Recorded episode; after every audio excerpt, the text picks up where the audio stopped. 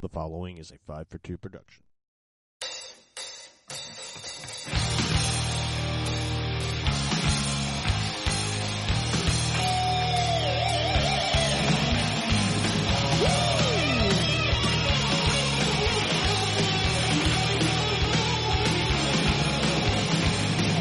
Mama, please let me go to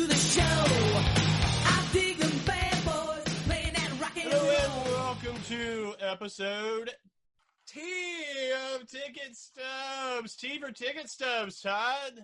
T for ticket stubs, T for Todd, T for treasonous, traitorous Trump. Oh, wait, sorry, Kevin. I didn't mean it. We're, I told you this might bleed into a what the hell was that episode. I'm trying to hold back. You just can't help yourself sometimes, Todd. Now, of course, uh, by the time this airs, uh, all that election stuff is two weeks behind us. But uh, It's it's like it's like Trump in a debate. He just can't keep his mouth shut for two minutes straight. I'm I can't do it, folks. Sorry.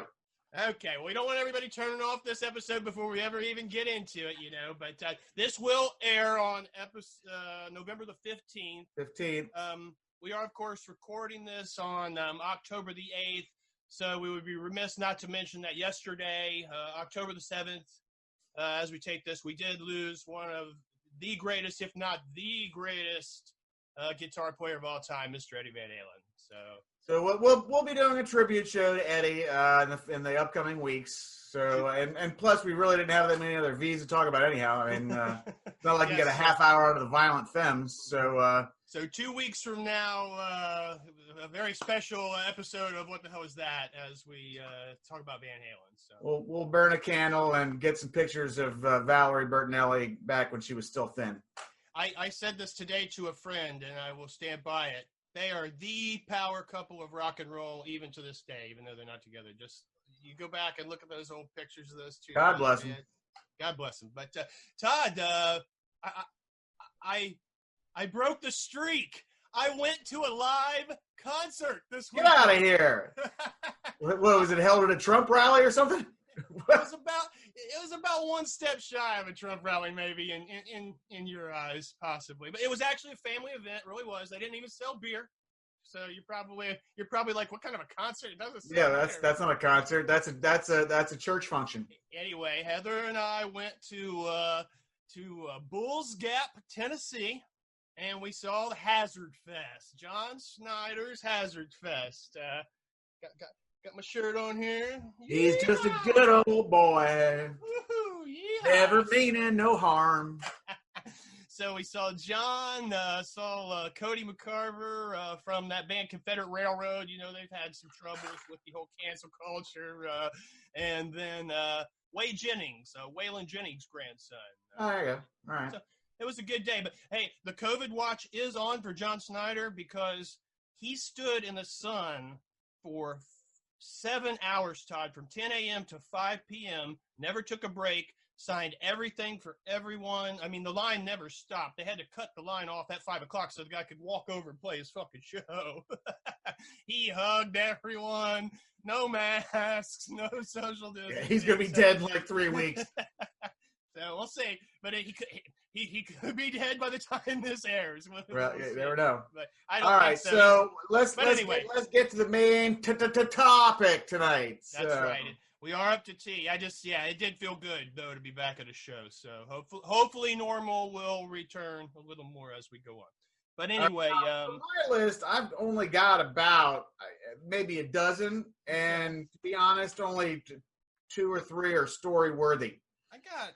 I got So, uh, so we'll kind of. If you if you just want to you, you, you want to go first, or I'll go first, we can kind of knock off some of the just little quick mentions, and then we can get to the uh, you know Yeah, we just kind of go down.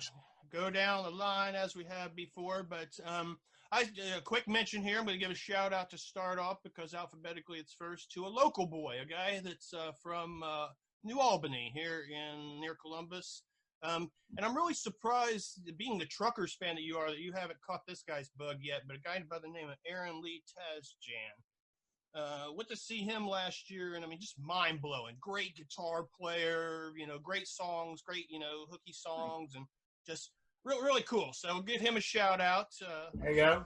local boy making good. He's a uh, kind of a, uh making a name as a Or producer. your local musicians, folks. That's right. Well, you know, he's you know he's making a little name as a producer too. You know, I think he's produced some Lydia Loveless and some Two Cow Garage, some of the guys from Two Cow and stuff. So, so anyway, Aaron Lee, uh, what do you got for me first here? Well, all right.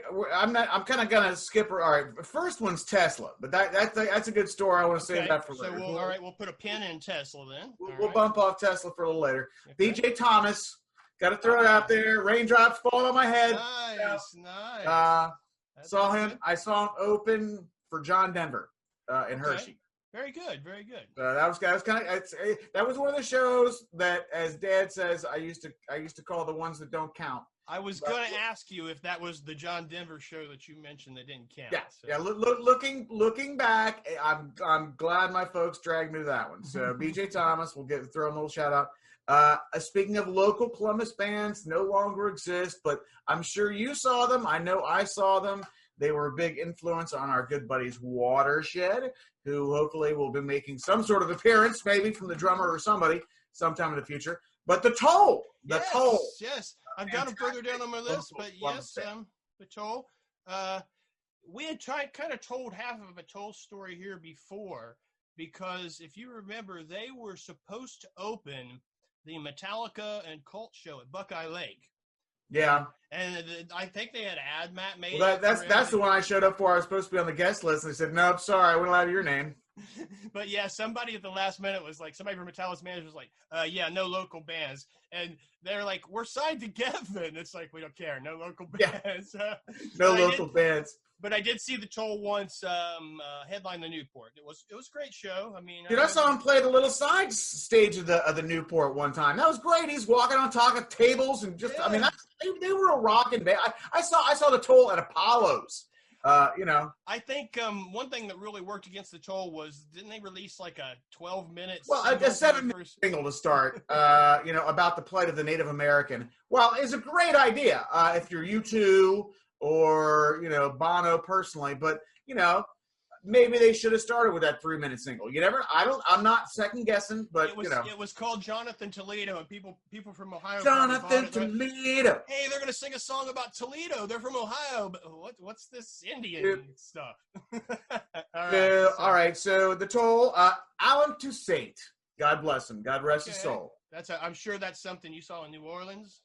Actually, I saw him with Elvis Costello Okay. uh, in Columbus, as but I, I did see him in New Orleans as well at a jazz fest. So I, you know, I'm glad to say that I, I saw the legendary Allen Toussaint before he passed. So that's Okay, that was a big. I want to um I want to mention something. Uh, occasionally, we have mentioned like in our O episode things that aren't necessarily concerts, but are you know events. I want to mention something that's kind of an Ohio institution here. And my first ticket in my stub collection, technically before uh, a show that we will talk about in two weeks, which was my actual first show, uh, is for an Ohio um, a play that we do here in Ohio called Tecumseh. Uh, it's all about the Indian chief, and um, I've I've been to see it several times. I just had a, a few quick mentions. If you here. don't know, folks, Kevin is quite a history buff. Uh, you know, so But um, what I wanted to mention, see, I got a couple Tecumseh stories that you will find funny. On my second show, my first show, my sister took me to when I was very young. Uh, that was the red ticket I showed you. Um, but uh, I got this, uh, you know, I got the program here, and and the guy who played Tecumseh signed it for me. I recently, just out of curiosity, looked this guy up. I was like, whatever happened to this guy's acting career? Well, he's a he runs a contracting business in New Jersey. Like you know, he'll come and like build your house for you. So anyway, yeah. Pink now they're like, "Hey, Tecumseh, can you get your ass over here?" Me Mickle, shout out. Uh, and uh, the second time I went, Todd, uh, we went with the family, and uh, my brother and my girlfriend at the time were in the gift shop beforehand. And my brother comes up to me, says, "Hey, man, uh, I don't know about you, but those those peace pipes over there that, that you know they sell Indian paraphernalia. He's like, those peace pipes look pretty cool." So I go over, buy one for like five bucks. Me and my girlfriend head out to the parking lot before the show and you know put it to use. I thought you were gonna say he was gonna join you or something. Uh, No. And then one time, uh, this is, uh, well, we can move off it to Tecumseh, but one time, uh, since you're wearing your Joe Biden shirt here, this is a little political. One time we actually sat next to uh, Governor Taft at uh, Tecumseh. no kidding. No kidding. Uh, it was funny because during the intermission, there were all these little kids lined up with their uh, with their programs uh, to get his signature, you know. And it was so funny because we were sitting like literally on one side of the aisle, right at the aisle, and he was sitting at the other. So the aisle was between us. So all these kids are lined up, and we hear one little boy ask the other guy, uh, like ask his friend, he's like, "Who who are we waiting to meet?" he's like, "It's the governor of Ohio." So, Who's that? so anyway, that's neat. But anyway, all right, we can get back to rock and roll. I've uh, I've uh, Trixter. Trixter. I never saw Trixter. I did see. Uh, You didn't, P- you didn't need to. I saw PJ Farley from Trixter once uh, do kind of a solo thing. He was opening for um, Stephen Pearcy from Ratt, but uh, so that's the closest I ever got to see uh, seeing a Trixter. Derek Trucks Band. I have not seen Derek Trucks band, but I have seen Tedeschi Trucks, the act that he does with his wife. So All right, so we can we, we can do both those. Yeah. They're they're they're one of those bands now. You know, if you like the Allman Brothers, obviously you, you know who uh, uh, Butch Trucks is. Uh, and yeah, I was Butch say he's Trucks. got that Allman Allman Brothers pedigree. Yeah. Now I've seen the Allman Brothers with Derek Trucks and with um oh who's who who was the guy Warren from- Haynes. Yeah, Okay. Haynes. Yep, yep. Uh, and I saw him when um now, now I'm getting as bad as Biden with my memory. Uh, uh, with uh, Dickey Betts. okay, you know the Dickie thing. Betts still the in the band. So- the, the. So that, that's a, that's about as close to like the original Allman Band brother, you know, Al- Allman Brothers band as you can get, you know. So right, uh, besides, you know, before Duane died, you know. Right. So, absolutely, absolutely. but uh, so yeah, so that they were a good one. Um, Okay. Trombone Shorty. Trombone Shorty, right on, right on. Uh, I have not seen Trombone Shorty, but uh, I know you. Uh, you sent me a CD of some Trombone Rocky's Shorty. getting feisty. Ah, nice, Mr. Bill. No, no. but yeah, Trombone Shorty. I, I'm sure that's another uh, New Orleans show that you've seen. Well, no, actually, no. I, I- saw Trombone Shorty uh, play with Lenny Kravitz's band when when when Lenny opened for Aerosmith twice. Oh, oh, he was actually in Lenny's band. Yeah, yeah. cool. Saw him in Lenny's band. Uh, no, I've I've seen him solo many times. I saw him. Uh, I, I saw him do a solo um, um, festival gig with Jason Isbell uh, in Tampa uh, one weekend while I was living down here. Um, so I've seen him. I've seen him solo in, in, in other areas, but I've seen him on the big stages. I've seen him down in New Orleans. I've seen him. At, he, he blew me away at Jazz Fest this last time I was there, 2018. Yeah, so, if, folks, you- if you don't know who Trombone Shorty is, go educate yourselves. Have you ever seen the Talking Heads, Todd? Did you see that? No, Okay. and to be honest, never really wanted to. I was not a big fan. okay. And uh, look, the, the Ramones were the best fucking band at a CBGB's. Period. Well- End of story. I'm glad you Yeah. mentioned that because that's what I uh, lead into. I saw three out of four of the Talking Heads as the Tom Tom Club when they played with the Ramones, who we did talk about uh, a few weeks ago on our epic uh, R episode. So kind of kind of mentioned that already. But um, Shonna Tucker, uh, we talked about Yep. her back uh, on. Uh, I saw you know the big uh, epic show in Georgia with her uh, when we talked about John Neff. So uh, Now, folks, if you don't know who Shonna Tucker is, uh, then you probably don't know who the drive-by truckers are.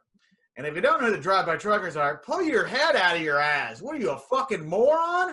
Did Uh, you see? Um, we'll we'll know by the time this airs if this actually happened. But did you see the um, petition to get the truckers on Saturday Night Live this week? no. Yeah, the the guy who is going to play. This is all. This all ties into the truckers. The guy who is going to play on Saturday Night Live this weekend Is a guy- country dude that got kicked off, right? Right, but eh, before he's was kind of known to Isbell fans before because he's the guy that took "Cover Me Up" and actually made he covered "Cover Me Up" by Isbell Right. and made a big country hit out of it. Like his version of "Cover Me Up" is Was the version that most like modern country fans know. Which So they're morons. So anyway, I thought it was really good karma that he got busted for not social distancing and they kicked him off the thing. So anyway, I think the petition. I agree with the petition. Drive By Truckers have two albums out this year. Uh, the new one is very relevant to everything that's going on. Um, put them on now while it's you know while it matters. So anyway, Right. all right. It, that's so is it, it going to happen or what? We'll know by the time this airs. We'll know. Uh, so uh, Dude, uh, by the time this airs, either either I'm going to be, uh, you know, I jumping for joy or I'm moving to Canada. So uh, I we we better wrap this shit up, you know, in the next couple weeks. I, I may have to I may have to feed you sedatives to get you through episode Z, um, or or or vice versa. Um, I want to mention this. Uh, you you laugh sometimes at the metal bands I bring up on the show, but I got to bring this one up just so I can show the cool. I'm assuming you got to bring up Testament somewhere along the line. Oh yeah, I actually have Testament stories, so we're gonna put the pen in them as well. All right. But um, I want to mention this band. Uh, you you you sometimes get a kick out of the names of some of these metal bands. Three inches of blood. but look at that cool. ticket. Yeah, there, there there's a show you're not getting me to. Look at that Uh, cool. Look at that cool ticket though. My shout It's out to my buddy looking ticket, Woody. I'll give that. You you know Woody from uh, Starwood Productions here in town. He does a lot of the shows at the Rivari Room Yeah. and uh, Ace Cups. He always does. He always has an artist do really cool tickets like that. So shout out to Woody there. Three inches of blood. Um, That's all fired up. did you ever see um, a band that were huge in Canada but never really made it here called the Tragically. Hip? Never What saw them? you gonna say? The Tragically Hip. No. Never saw him. I, I thought, you were gonna, I thought you were gonna say Triumph, and you're gonna make me cry. Well, that's for later. I've got a pin in that. Uh, to Don't make me cry. Make We're time not talking about Triumph with the Triumph story. Um, no, the Tragically Hip, they were like really huge in Canada. Like uh, they're like the next biggest band to rush up there, but they the name made- alone just turns me off. I don't. Yeah, I, I, I Well- wouldn't want to be at a tragically hip concert. Sorry. Well, you will you you will never get a chance to anyway because their uh, singer um, Gord. Downey passed away a few years ago from brain cancer. So uh, uh, it was it was kind of a big deal. The, Stay out of Canada. There's something up there. The Prime Minister of Canada cried uh, when Gord Downey uh, uh, died. But anyway, I saw them one time. I worked the show, and it was my job to run the spotlight. So literally, my job was literally to just throw the spotlight on Gord Downey and follow him around the stage all night. All right, what do you got next? I'm I'm running low. Like like I said, I got the Tesla, Well, I got the well. Tesla story. I got the George Thorogood story. Uh, Tina Turner Okay, what about Tina Turner? Tell me about Tina, Tina Turner. Turner. Her in Columbus with Lionel Richie. Wow, Now, folks, you know, you've seen some some- really good double bills in the in the telling in the stories we've told. On Look, I'm telling you right now, this is this is one mom and dad wanted to go to, and they came out from Pennsylvania. I got the tickets. We got good seats, and uh, we were probably some of the only white folks in the crowd. But not, it was it was mixed. It was relatively mixed, but uh, but still, um, Lionel Richie was fucking phenomenal. I mean, he was beyond dancing on the ceiling that night, folks. He, you know, he was telling jokes. He was, he was ripping on himself. He, he was having a good fucking time. And you know, of course, they played Brick House. Come on now, you know. And uh, you know, he he busted into some Commodore shit, you know. And uh, it, it was a great show. And then, of course, Tina Turner, who's very similar to like someone like Cher, who, you know, she's iconic, she's a legend, but she does about 27 different costume changes. And there's like 30 different dancers on stage who all get their own dance solos and I, whatnot. I saw Cher last year. We didn't touch on it in episode C, but yeah, same thing. Like she does a song, and then there's like a musical number Yep. where she's not, you know, participating. Get some oxygen, comes back out, changes clothes. So I mean, again, I, I'm again. That's just one of those legends. I'm glad to say I saw. Like you, I did not get to see Aretha Franklin at the fair that last time around, and Yep. I am so bummed that I did not do it. And again, it's one of those, you know, always go to the show situations. Uh, so I'm just glad that I got. I can I can check off Tina Turner off my list. So Right so on, God bless you, Tina. God bless Tina Turner. Well, I got a And I, ha- I had a chance to see Ike Turner uh, at Memphis in May uh, in 2000, but it was the same uh, time slot as the Allman Brothers and the Foo. Fighters, and I was just fighting to get a beer at that point. So I, I you know, I, I totally missed Ike Turner. I should have seen that one. But um, I, I, I got one more local band, okay. probably on your list as well, Okay. and then you can take it for the rest of the show. Two I was going to say it's going to be it's going to be story time here for a minute from me because I do have a few, but I, I can you know I can compartmentalize two- them and, and run down Two. Cow Garage is, I hate to say this, even more popular than Watershed, which, you know, I, I love them both. I love them both very, very much.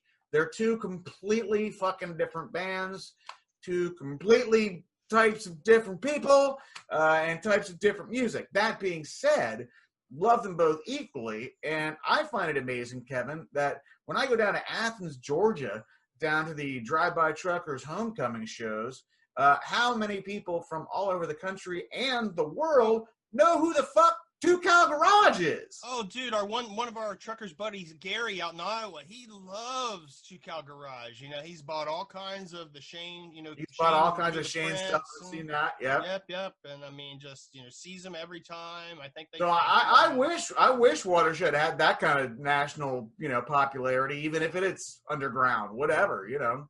Shout out Mike and Shane, Two Cow Garage. Uh, God bless them both. And and you know, all right. So what's the deal? Are they still together? Are they not together? Or, I don't know. I think they have disbanded, but far be it from me to say. I don't know either one of them. I I hope. Uh, I offered him fifteen hundred bucks to play my birthday party, and Mike had told me directly they wouldn't do it. So uh, you know. Wow. So, huh, okay. Well, hopefully. And no, uh, no offense, Micah, but I, I didn't see anybody else offering you fifteen hundred bucks for a gig anytime in the near future. So right. you know, you might have passed out on that. You know, missed out on that one. But uh, I love them. God bless them. Uh, I, I love their music. Some of it even just, you know, it makes me cry sometimes. It's so fucking good. Okay, um, some of my uh, let's do story time with Kevin here. I have a few. Here's one. I Story time with Kevin. All I right. mentioned a few. I Uh, got my beer. More stay in the Time. Uh, saw them at the uh, casino. Remember, I mentioned uh, seeing Foghat out in the middle of the casino, just everybody playing.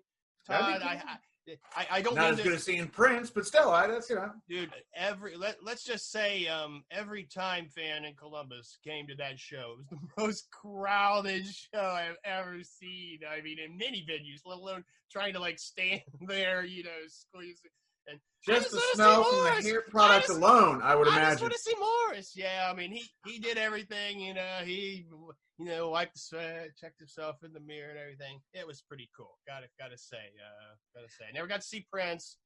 But I got Yeah, me the neither. Time. Uh, Todd, what's the loudest show you have ever seen? Who? Kiss, maybe. Okay, the Uh, loudest there- show. There, there was that drive-by trucker show in Pittsburgh that I still have a permanent ring from. So Mhm.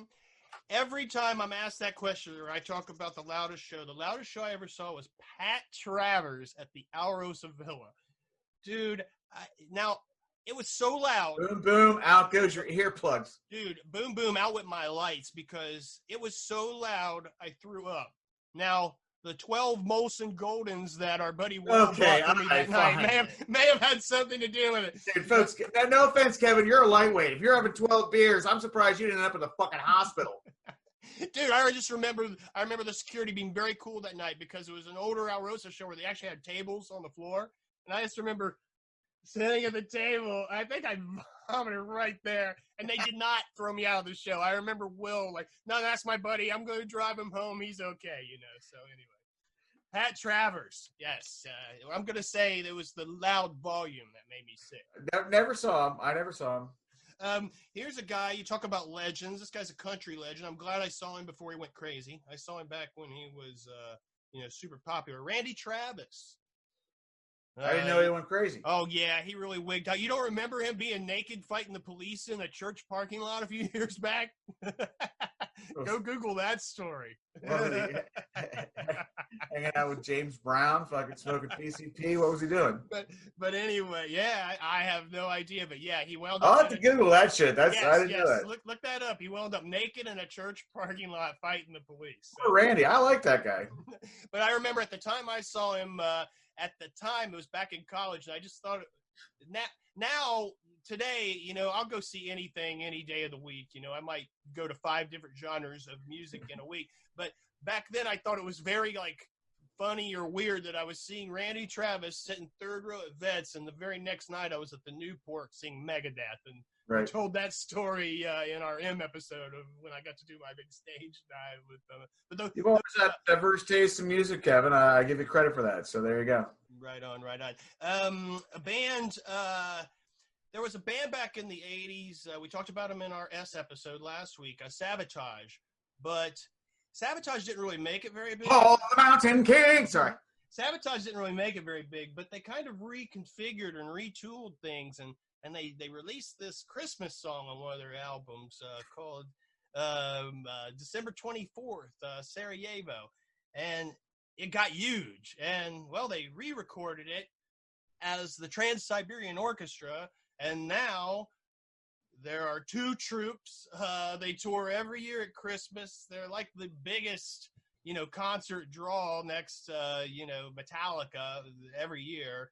But I finally got to see TSO last year. One of the last arena shows I saw before uh, before COVID hit. So I, uh, I I always imagined like Blue Blue Man Group opening for something like that, or you know, like I, I don't know. T- TSO's cool, buddy. I mean, you know, it's just big bombastic heavy metal theater, you know, and then they and they work in a few Savatage songs for you know the the hardcore fans. You know, you, you got your you got your moms and dads, you know, with their kids, you know, for the Christmas thing and everything, and and you know they're these heavy metal. It's dudes. just up there shredding, yep. coked out of his head.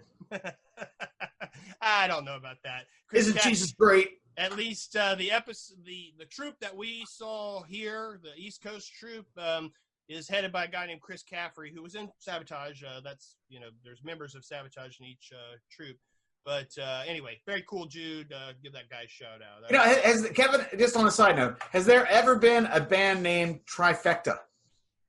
Hmm, i don't think so you That's a good Google- band name. you need to google that and then trademark it you know i was shocked whenever i named my band plow horse that there was not another band called that but there isn't so at least not yet All right. Well, the, the, the only reason I brought it up because we, you know, uh, Dad, Dad and I play the horses every now and then, ah, and yeah. uh, Yeah, and huh, yeah, the, the last the last time around at the Preakness here, I, I'm a little angry. Dad, Dad and I, uh, Dad and I always pick two out of three on the trifecta. Dad, Dad is good at it. He, uh, but he always gets two, never gets a third. So I try to figure out the alternative and get that third horse. Right. Hmm. So on this particular race, the uh, long shot, Jesus's team. Right now, I've got a Team Jesus shirt. I'm thinking this is my horse. So I put five bucks on this fucker to win. Again, 30 to 31 odds, long shot, still, what the hell. Now, had I been had a little forethought, I would have thought about the combinations of the horses, of the numbers, because the Jesus's horse was the number six horse. The number nine horse was a pretty good favorite. And the number four horse was uh, a filly that would would have been the first filly ever to win the Preakness. So I I was interested in that one because I thought that one might have a chance. Four, six, and nine. That's my fucking birthday. I could have I could have won the goddamn trifecta had I just played my fucking birthday. But no, uh, no, sorry. You should Now, have, uh, you should have I, I did, I did, I did spend five bucks on the four horse to win, so I got sixty bucks back. Me and Dad lost about hundred and twenty. So you You, know, you- you should have had faith in Jesus. though. I should have had faith in Jesus. If I, if I, if I put five bucks on on Jesus to, to show, I would have made two hundred fifty bucks. Anyhow, but that's another story, folks. Where I look, I'll, I'll save that for the what the hell was that episodes. All right, so how many how many more teams you got? I, I've got quite a few, so I want to tell one good one here, and then we'll take a break, and then we'll just kind of rat off the rest of them here. So uh, after the break, but um, now you know, um, you you know uh, how Heather and I uh, love to uh, road trip. Oh, yeah. you know, take take a big trip every year. Well, Been on a few of them. I always do almost 100% of the planning. You know, Heather's very gracious and just kind of lets me do my thing, grabbing the Moving your microphone. everything out. Well, one uh, in 2016, we were going to take a little trip out to see our friends the Clarks in Arizona, and uh, Heather and do some other things. And Heather asked me if she could plan the trip. She's like, "I'd like to you know, plan one tonight." She was very secretive on everything leading up to this trip. You know, she told me kind of some of the destinations we were going. To. And that's not like Heather. Yeah, she really wouldn't give me a lot of the details, and Heather's kind of talkative And it was when she wants to be. it was kind of making me nervous as we got close to the trip because I didn't know what the hell was going on, you know. So, but, but I but I let everything ride, and I knew we were going to be going to, to San Diego, and so I had talked to our buddy Dave and asked him about some good breweries or whatever in San Diego, and he gave me a few recommendations. So, comes time for the trip, we make the run out, and as we're approaching California, she had still not told me where we were staying. So I finally got the hotel location from her, so I put it in the GPS. And she's, and it's almost in LA. It's like Long Beach. It's like two hours north of San Diego. Why are we staying so far from San Diego? She's like, oh, I got a really good deal on the on a hotel. Uh, you know, we'll have a nice drive down the coast tomorrow. It's okay. It's okay. All right, honey. You know. So next day we get up, we take the nice drive down the coast, and we go to San Diego. We're at um, uh, Cabrillo National Park. Uh, Heather swears that we saw Danny Glover that day sitting in his RV watching the ocean. I don't know. Uh, could have been him, but uh, but but it was getting close to uh, lunchtime. So I asked her, you know, we're down on the beach enjoying the day, and I, I said, honey, you want to go drive into town and you know into San Diego and, and check out one of those breweries that Dave mentioned? She she kind of gets this look on her face and she's like, oh, we can't do that. I'm like, Why? What's going on? She's like, um, because we're going to see Temple of the Dog at the LA Forum tonight. Temple of the Dog had reformed that year, yeah, which Temple of the Dog is Pearl Jam with Chris Cornell singing instead of Eddie Vedder.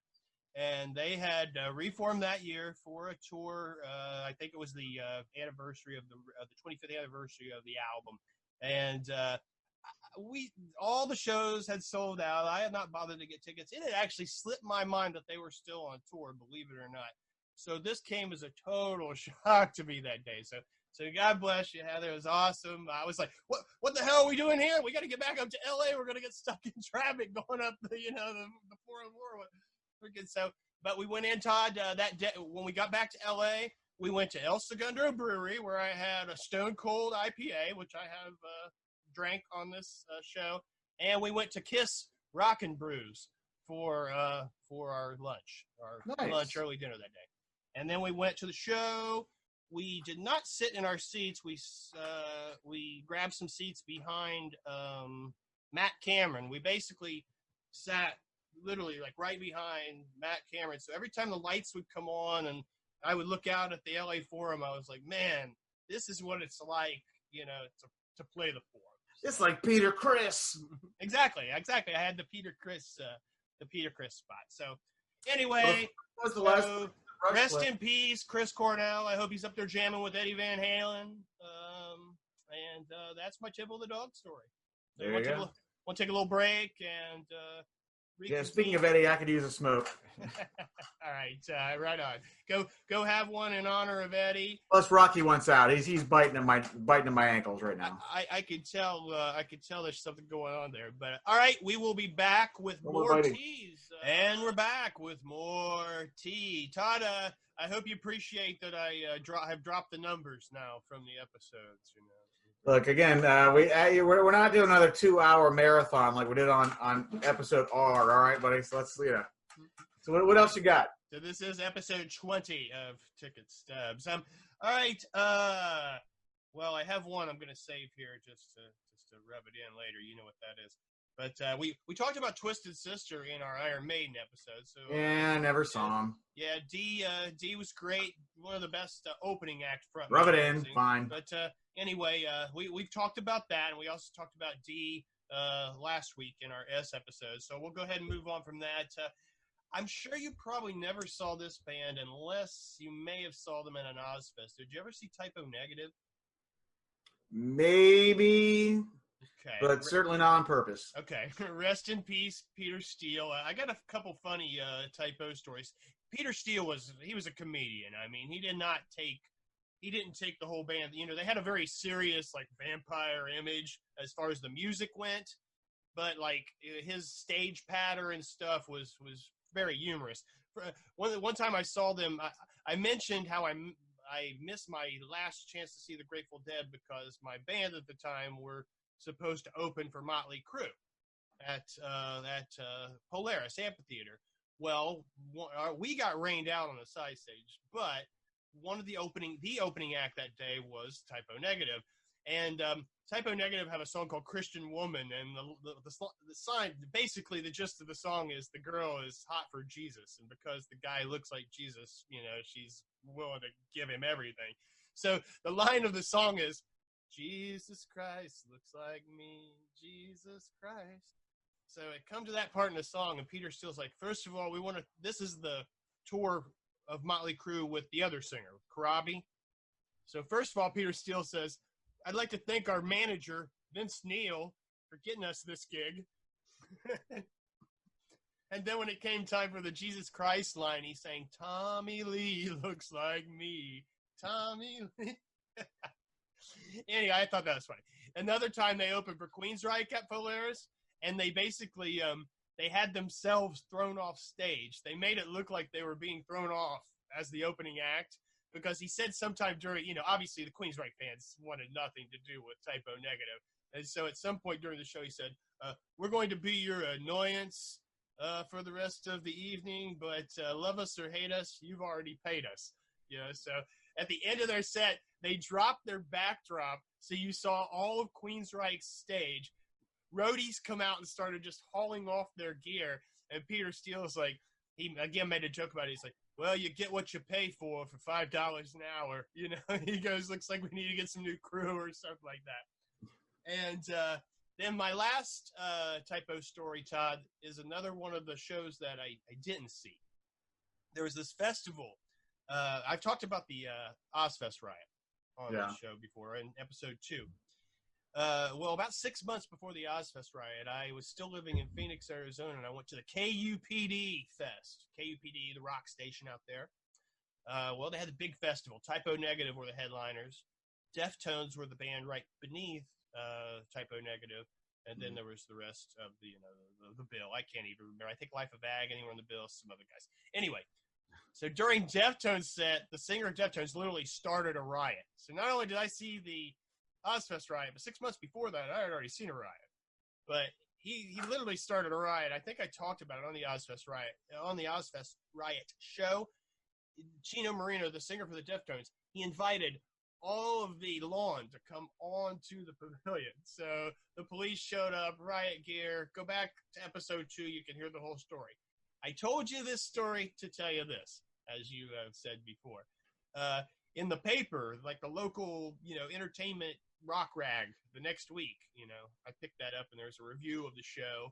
They talk about the, the show. They shut down the show at that point. Type O Negative did not get to play that day.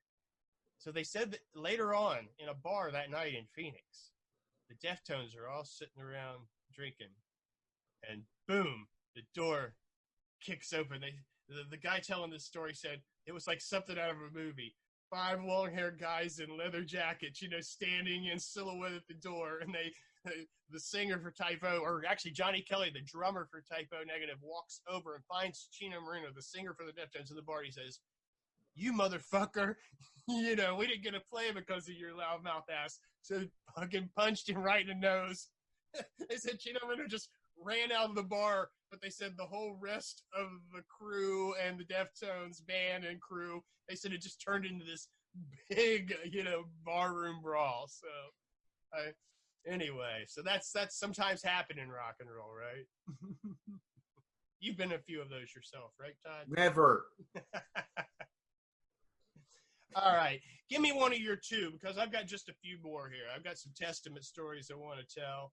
Oh, we got, all right, we got to talk about Tesla, which is kind of which is kind of backs up to the poison story. So, uh, so just to kind of give you a little background knowledge here, right? So, Poison was a band that originated in my hometown.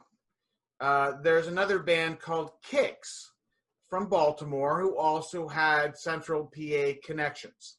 Real Okay. quick, I won't get you off completely, but because Eddie Van Halen, you know, passed away yesterday as we're recording this, um, on Sirius XM today, Eddie Trunk was doing a special, you know, with uh, you know, all these rock stars were calling in, and Bret Michaels actually called in and he told the story of his first Van Halen concert with Ricky at the Philadelphia Spectrum, and it was a pretty cool story. But anyway, I, I won't tell his story, but I just wanted to mention it since it ties it back to Kix and the Spectrum. Well, so again, this all right. So there there is this connection between Kix and Poison because I saw Ricky and Bret open for Kix at my high school.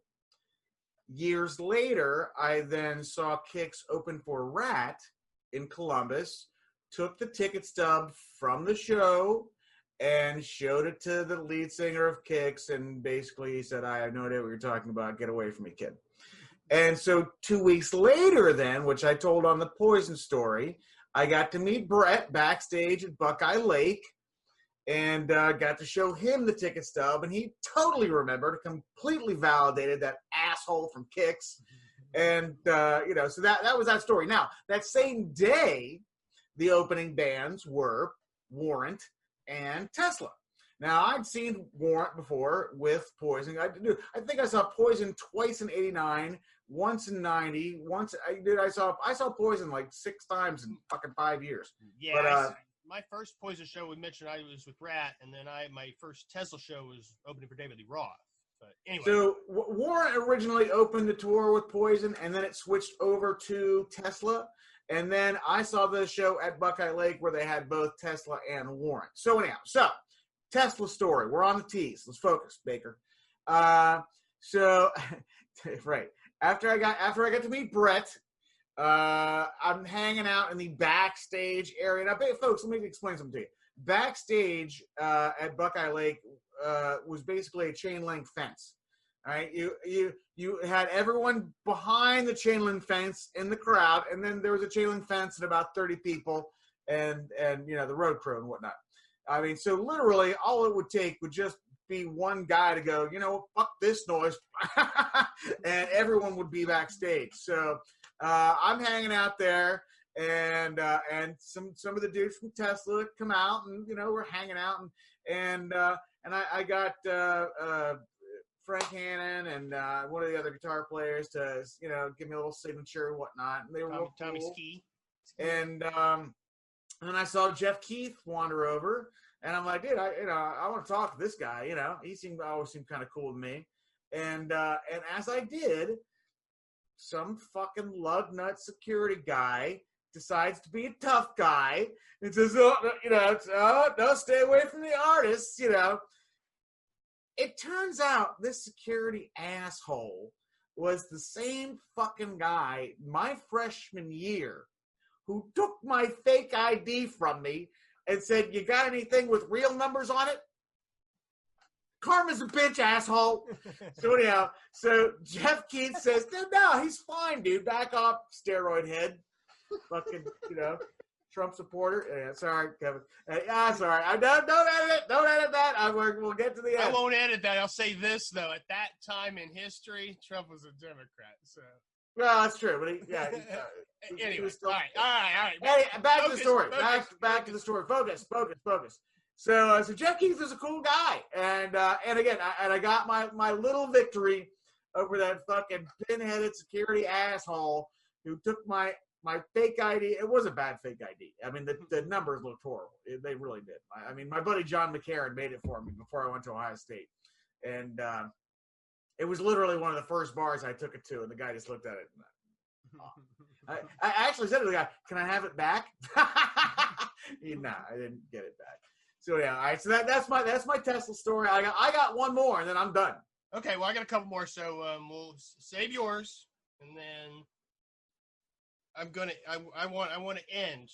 I want to end with with one, but anyway, it, there was not even really a story. But anyway, all right. You, you never saw Tool? They creeped me out. okay. Their videos, especially, didn't like them. Did did see him a few times. No, um, the main story I have about Oh no! Wait, wait, wait! Didn't we see Tool at uh, at uh, fucking uh, Rock on the Range. We did not. We saw his other Maynard's other band, A Perfect Circle, on Friday night. Ah, okay. But my big Tool story is that weekend because that was the big deal. He played with the Perfect Circle on Friday, and then Tool headlined Sunday. Now, I'm sure I've told you this story, but I will tell it here. But first, I wanted to go back a quick second on Tool. I did see him a couple times early in the career. Like I saw him at Lollapalooza 93 on the side stage. Saw them headline out in Phoenix uh, on like their second album. Then I saw the first live concert after 9 11. Tool were scheduled to play in Dayton, Ohio on 9 11. Obviously, that show got canceled. They moved the show to the to Nationwide Arena that Friday night, and it was the first uh, live concert. I think the WWE might have been the first live event on a Thursday night. You know, Vince McMahon had to get out there, but, but anyway. So God damn it! We need wrestling. so Todd, you will actually like this. So Maynard is a Maynard's a veteran, of course. You know, he he served in like one of the Gulf Wars, the singer, but he's not uh, he's not a right winger by any chance, by any means. But at one point during the show, some kind of a USA chant, you know, got started. A bunch of people in the audience started chanting USA. Maynard like stopped it. He said, "Hey, Mister USA chanters, might want to take a minute and figure out what happened before we do some cheerleading." You know, I, I remember, you know, but I remember like the calls to to uh, the Blitz or whatever the next day. I walked out, you know, blah blah blah. It's like, yeah, whatever. But uh, anyway, Well, then you're the moron for walking out of a good show. right? Or that you already paid for. Now, um, you know, there's a Tool Eddie Van Halen connection. We should tell this. This wasn't a show that either one of us saw, but do you remember last year that it was a kind of a viral thing that went crazy because Eddie went to a Tool show in L.A. with Wolfgang, and someone in the audience, like a kid, like a younger, you know, some guy in maybe his late teens or early twenties, asked Eddie Van Halen to take his picture with he didn't know it was Eddie Van Halen. He's like, "Excuse me, sir, will you take my picture with the stage behind me?" And Wolf, of course, took a picture of that going on. It's like, "Oh my God, you know, this guy's asking my dad to take his picture. Has no idea." but uh, anyway, my my big Tool story is from Rock on the Range. Uh, two nights after we saw um, a Perfect Circle, so I go over on Sunday night time by myself and you know see what I can find in the parking lot.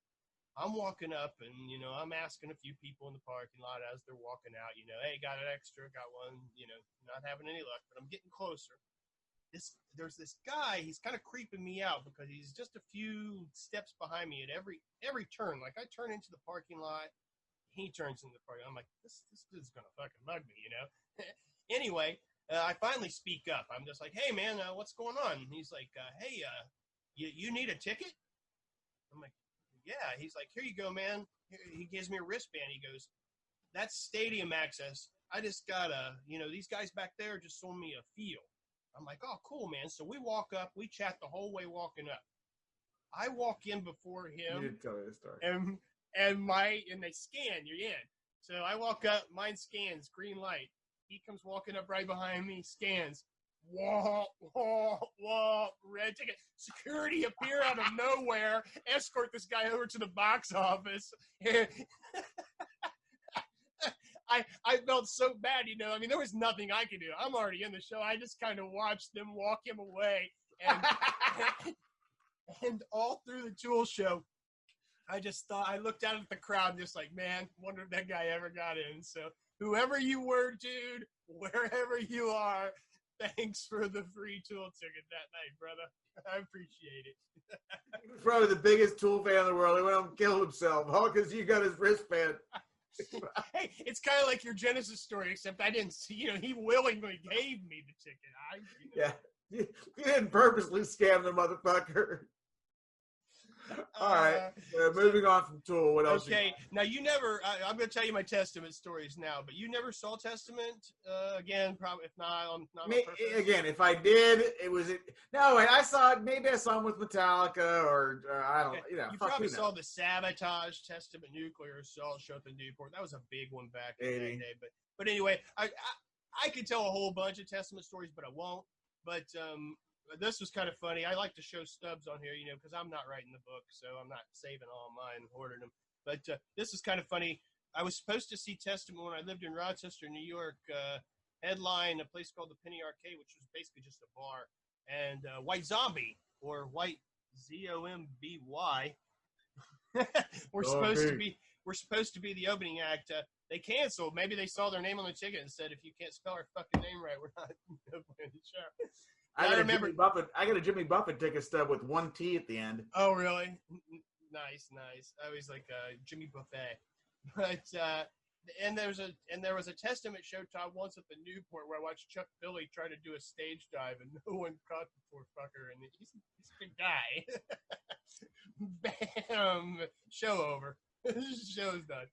And then uh, in '94, um, when Doug Sexton and I were in Unconfined and we went out to to uh, California for the Foundations Forum, uh, heavy metal convention. I've talked about that before. Uh, and uh, uh, Chuck Billy actually was staying on our floor.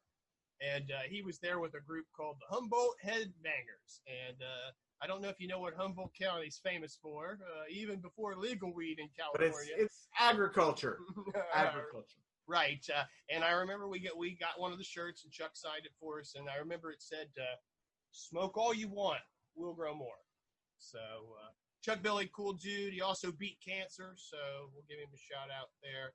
And uh, he also has the Distinction Testament open for the last time I ever saw uh, either uh, Ronnie Dio and Lemmy, uh, Heaven and Hell at the Pittsburgh, um, whatever they call Star Lake Amphitheater now, but it was Heaven and Hell, Judas Priest, Motorhead, and Testament. So you know Chuck Billy was fucking like, you know, loving that. I saw like an old uh, promo picture from that uh, tour online, and it's the four singers. So you know, it's Ronnie Dio, um, Rob Halford, Lemmy, and Chuck Billy. You know, Chuck's not as legendary, but come on, Testament have been around since the early '80s, and of course, online, you know, half of the comments were like either bashing Chuck for not, you know, being worthy of being in the picture, or one guy was like, "Well, that's a very nice Photoshop, but those guys weren't all in the same room at the same time taking that picture." it it always amazes me when you know people have access to the internet and they can confirm or deny any theory they may have, and they just you know choose to believe bullshit. Anyway, I'm sure you have some kind of a political joke about that, but I'm not going to let you tell it. I'm holding my tongue, Kevin. All right, all righty, Todd. Uh, why don't you tell? Uh, why don't you tell your big story? Because I think we're uh, pretty much. I, I only got one left, and it's about uh, one of the baddest mamma jammas in all of American rock and roll, folks. Uh, you know, besides Ted Nugent, George Thorogood is probably one of the most iconic American, you know, rock and roll guitarist. He he may not have written the greatest songs in the world, but you know him. Uh, you know Bad to the Bone. Uh, you know I drink alone. the most redundant song in rock and roll history. When I drink alone, I prefer to be by myself. Yeah.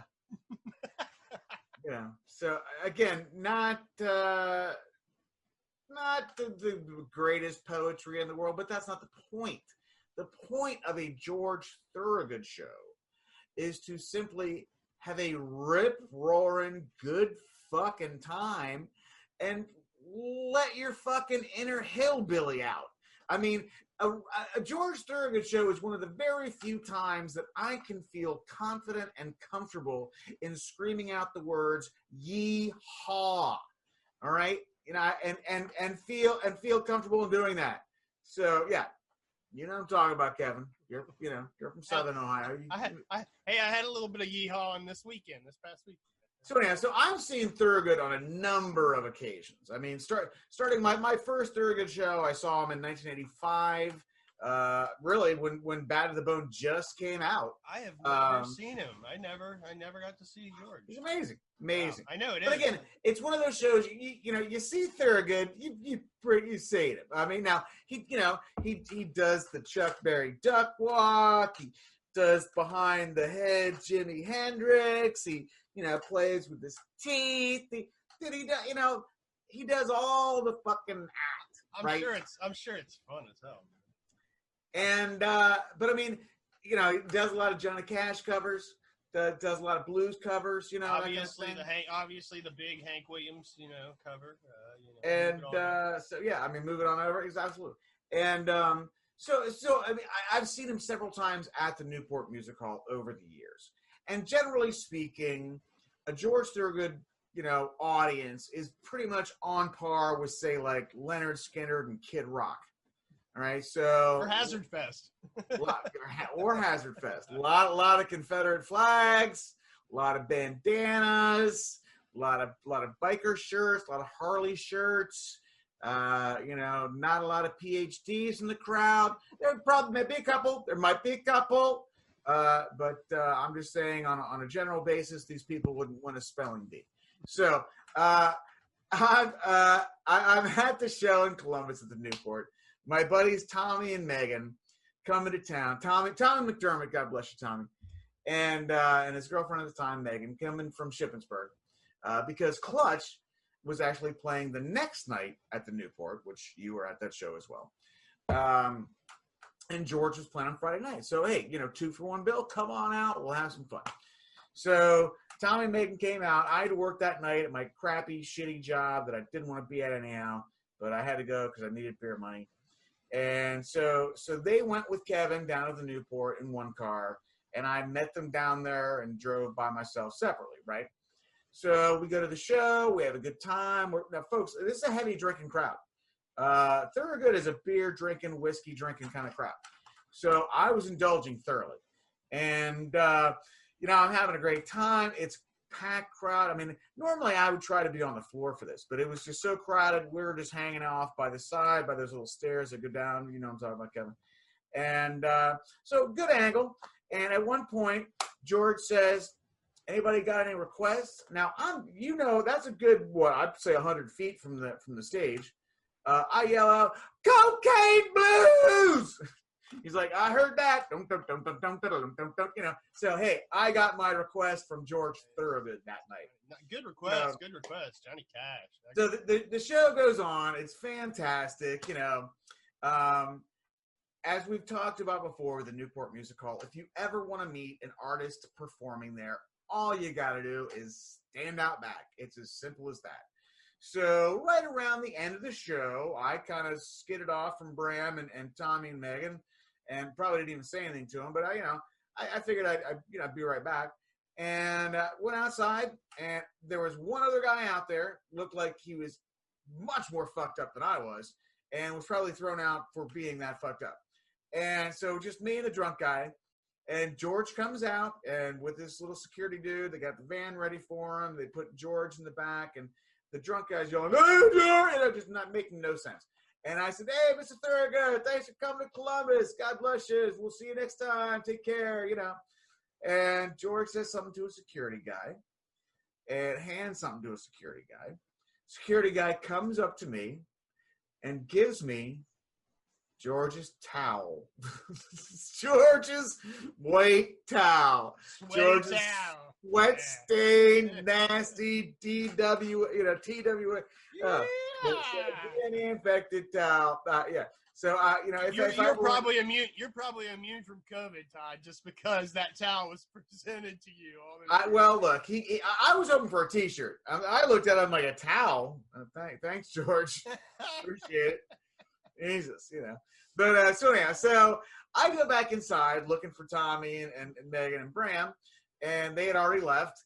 And so I'm talking to some people, and I'm telling the guy, some guy, this towel story. He's like, "Dude, my kid would love that. Can I have the towel?" Take the towel, fine. So I gave the towel up, and uh, went back to my car, drove home, and again, now you know, been a little drinking, and so I get home back to Bram's house. Now Bram lives in one of those, you know, duplexes. You, the parking's in the back. I there's street parking in the front. I parked up front. I go up the front stairs, three stairs up to the door, knock on the door. Door's locked. I could have swore I heard music inside. I could have heard them talking and laughing and whatnot. So, as compared to just use my fucking keys, I'm not. Now again, I'm drunk. Knocking on the door. Let me in. Let me. Let me. You know. And I'm just getting angrier, and I'm like, God damn it, you can hear me. I, I can hear you in there, motherfuckers. And as compared to being a rational, sober, thinking human being and just walk down back stairs to the back door, I jumped off the side porch. What I did not realize, now it was a three foot, four foot jump tops, not a big jump. but there was a small flower garden hmm, railed up next to it, which I did not realize in the dark when I jumped. So as I jumped, my ankle snapped in half oh. like a fucking twig. I ended up face down in between Bram's house and his neighbor's house in the yard, screaming like a little bitch. They had actually just gotten home. They had heard me banging. They were coming to the front door. They opened the front door as I was jumping off the porch into my own idiocy. So they found me on the ground. Thankfully, Tommy had some herbal medicine to take care of my pain. The ankle swelled up like a goddamn. It looked bigger than the fucking microphone, uh, you know. But uh, it, was purple, orange, yellow, nasty. No insurance. Couldn't pay for a goddamn thing. And again, Clutch was the next night. So, you know, Oh, I went to the fucking Clutch show with the broken ankle. And that's where I saw you. Uh, hi, I was hiding. I was hiding up at the top of the Newport, trying to stay away from everyone. I see just a shape coming at me through the dark. There's Kevin. Ah, I'm Kevin. Stop! Don't touch my leg. Don't touch the ankle. So that hey, that's so as they say, bad to the bone. All right. Well, I mean, uh, we, we've we've had some good stories of, of your misery at shows before, so why not end this one with uh, that's that's a great headline, a great headline story. So I'm just gonna scrap all my stories about the band Tree. Nobody's ever even heard of them anyway. Love those guys though, and I, I think I told the best one uh, in our Clutch episode anyway. But Todd, uh, there's one band I know you always wanted to How, see. how much uh, time we got left, Kev? We're we're wrapping up. Uh, I, I I know Todd. There was one band you always wanted to see, and um, well, you had to settle for seeing the lead singer solo what? because I got to see Triumph. Yeah, you bastard. Now, I, I'm telling I'm telling Trump jokes just for you bringing this up. You know this, right? Triumph at the Ohio Center, uh, bitch. September 26th of 1986. One of my first, probably like my third show at That's the mean. Center. Just fucking mean. Sorry, man. Sorry, buddy. I saw Triumph, man. Like I got to see him. So Triumph, great fucking band. I Uh, told you you're gonna make me cry. it was the Sport of Kings tour. Uh, Yngwie Malmsteen opened. The only time I saw Yngwie J. Malmsteen. You know, Yngwie J. Not to be confused with all the other. All I gotta say is, I if I ever meet David Coverdale, I'm kicking him in the nuts because it's because of that fucking limey cocksucker that I never got to see Triumph at Buckeye Lake that year. Todd, you've told the story already before. In the I know show, you're bringing up bad memories. Tell it again. Tell it again. I'm not, to- I'm not telling it again. why? Why didn't you get to see? Uh, why didn't you get to see Triumph, Todd?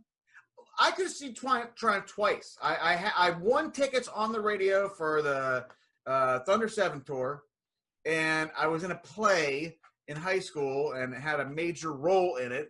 And as much as I begged my parents to let the goddamn you know understudy take it for the weekend, now now Todd had to be, you got to keep your obligations. Go do the play. Dude, my parents and four other fucking people showed up. I should have gone to see Triumph. It was ridiculous. But then again, in 1988, right, uh, Triumph had already broken up. They were done, and the only re- they were going to do one last fucking show at Buckeye Lake, opening for Whitesnake. But Buzz Knight, the program director from QFM 96, personal friend of the bass player for Triumph, talked him into it, and uh, and that jackass fucking Whitesnake lead singer, fucking David Coverdale, broke his goddamn leg motorcycle accident in London. Show canceled. Last time, go done, over. Still pissed. Thirty fucking years later. Oh well, you, All I gotta, all I gotta say is, uh, you can't see them all. unless I got something else to celebrate here in two weeks, I'm, I'm gonna be real pissed. I, I you know, I'm, you know. Todd, what do we got for next week? I, I got one band, one fucking band. For, I got U2. Yep, I got UFO. I got you two and Ugly Kid Joe. Oh, okay. I, I have uh, Union Underground. No one ever heard of them, and We uh, can bag on U2 for half an hour, That's, you know, that's, well, you know, yeah. Bono, is a, what a big, uh, a big uh, piece of shit. or we just combine it. Like we, we we do like 20 minutes on the U's and just do like another 40 minutes for Eddie Van Halen. You know. Anyway, I'm not calling Bono a big piece of shit for you YouTube fans. I was referring to a South Park episode. Save your hate He mail. was Save, literally a two pound turd. Bono fans, save your hate mail. But yeah, so um, anyway, I don't so think yeah, there's, I don't think there's a lot of YouTube fans watching this show. I've got an idea here. Uh, since we're going to do a Van Halen special here uh, in two weeks, we could. Uh, Let's talk about the other shitty V bands. We were. right? Yeah, we could throw exactly. We could throw all our other. Uh, Voivod, who gives a shit? Violent Femmes, big deal. You know, Velvet Underground, who gives a fuck about that band? you know, Ji- I saw uh, Jimmie Vaughan. I saw Jimmie Vaughan. Well, we, well, I, we can just tell the goddamn story now. Get it over with. All right, we'll, we'll be back next week with the fucking. Can you dig it? bees. Can you dig it? Can you dig it? My soul got serious traction.